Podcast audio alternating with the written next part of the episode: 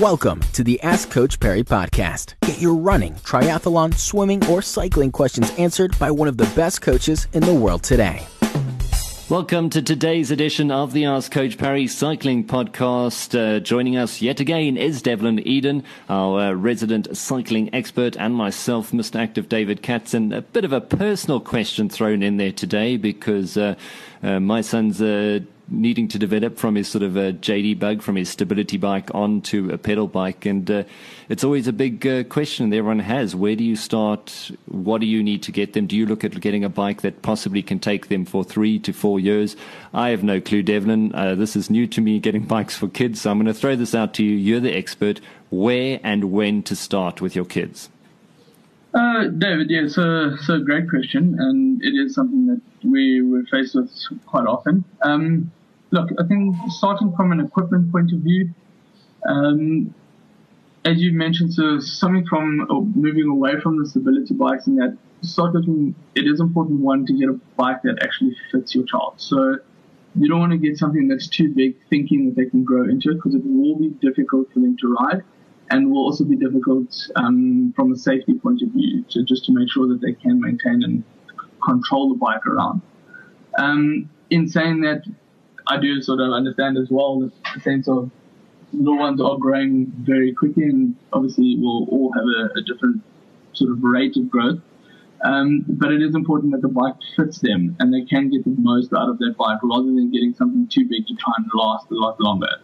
Um, and in the same sense that when your child is riding a bike that might be too small for them, so if they've outgrown that bike, it is also time for them to progress to the next size um, because trying to get them to ride a bike that is too small for them can also potentially pick up little injuries and again come down to a safety thing in terms of handling the bike. Um, in terms of look, there's there's various uh, models out and various brands out, so I, I, wouldn't necessarily try and look at a particular brand. Um, in terms of riding and from a from getting going point of view, I do think start as early as possible. Um, the cycling is not an impact sport at all. So it's something that your your child can do from a young age. And in saying that as well, it's the younger the better from developing their balance and their coordination. So I, am all for getting getting little ones on a bike as soon as possible. Um, getting their balance right, gets their, their hand-eye coordination right, gets them concentrating on pedaling, all that sort of thing. So so that's always going to be a win and at the same time, the whole idea is for it to be fun. So they need to be enjoying what they're doing, and that's why I say they need to be able to handle the bike quite well and not feel that they're falling every time they every time they're riding the bike. When we start talking moving a little bit older, and if we want to start, if you want your children to start moving into cycling properly and potentially racing and training and that sort of thing, um, as mentioned, keep it fun to start in terms of serious training, I wouldn't start them too young. So I wouldn't start them on any restricted or any structured training programs too young. I'd focus a little bit more on just enjoying spending time out on the bike. Um, probably from about the age 13 or 14, we can then start slowly looking at a little bit more structured training programs. Um, and getting your child training for potentially racing. And I mean, there's there's all sorts of age categories in any of the races these days as well. But it is important then that if your child is going to be on a structured training program, to then make sure that that program starts at the correct level for their ability. So you're not going to put them on a 20 hour a week training program, for instance, if a child is 14 years old. So I think progression in the training program is key here. You want to make sure that your child stays injury free, so we're not getting any burnout and pushing your child into any injuries and and then making sure that they are getting enough rest as well. So with any any sort of structured training program as they get older, I'm still a, a big advocate though of multiple sports. So at a young age, especially, get your child playing many sports. And for me, cycling needs to be fun. You don't want them. A, a lot of kids will get into cycling because their parents cycle and their parents take it very seriously. And then before you know it, the child gets over cycling quite quickly as well.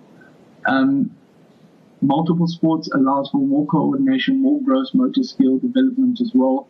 Um, learning ball skills. So I see it from time to time. There's a lot of a lot of kids that cycle, um, and that's all they've been doing for many years, and they don't play any other sport. Um, but they've got very little hand-eye coordination, very little um, ball skill as well. And I think that's important for a child um, and for anyone really sort of growing up as well, is just to make sure that you have got that coordination and that, that gross motor skill.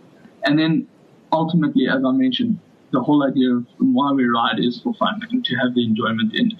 So as long as they, they're enjoying what they're doing, um, start them off nice and early and yeah, get them, get them progressing and enjoying well, Devlin, as you say, variety is the spice of life. One of the things I remember very fondly of primary school was that actual fact, as you said, you try all different sports. Unfortunately, back in the days, cycling, mountain biking wasn't really one of them. So it's been a great addition to school sports programs and uh, those balance bikes, those stability bikes to start the kids on. I can swear by it. It, it works wonders for them.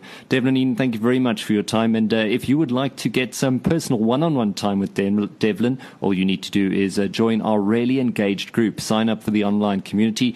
To do so, go to coachparry.com backslash uh, join, and it gives you exclusive members only video content, video coaching, and access to a private Facebook group. But from Devlin and myself, Mr. Active David Katz, we'll catch up with you again next time. Be sure to subscribe to the Ask Coach Parry podcast on iTunes, follow it on SoundCloud, or listen to it on Stitcher. Follow us on Twitter at Ask Coach Parry.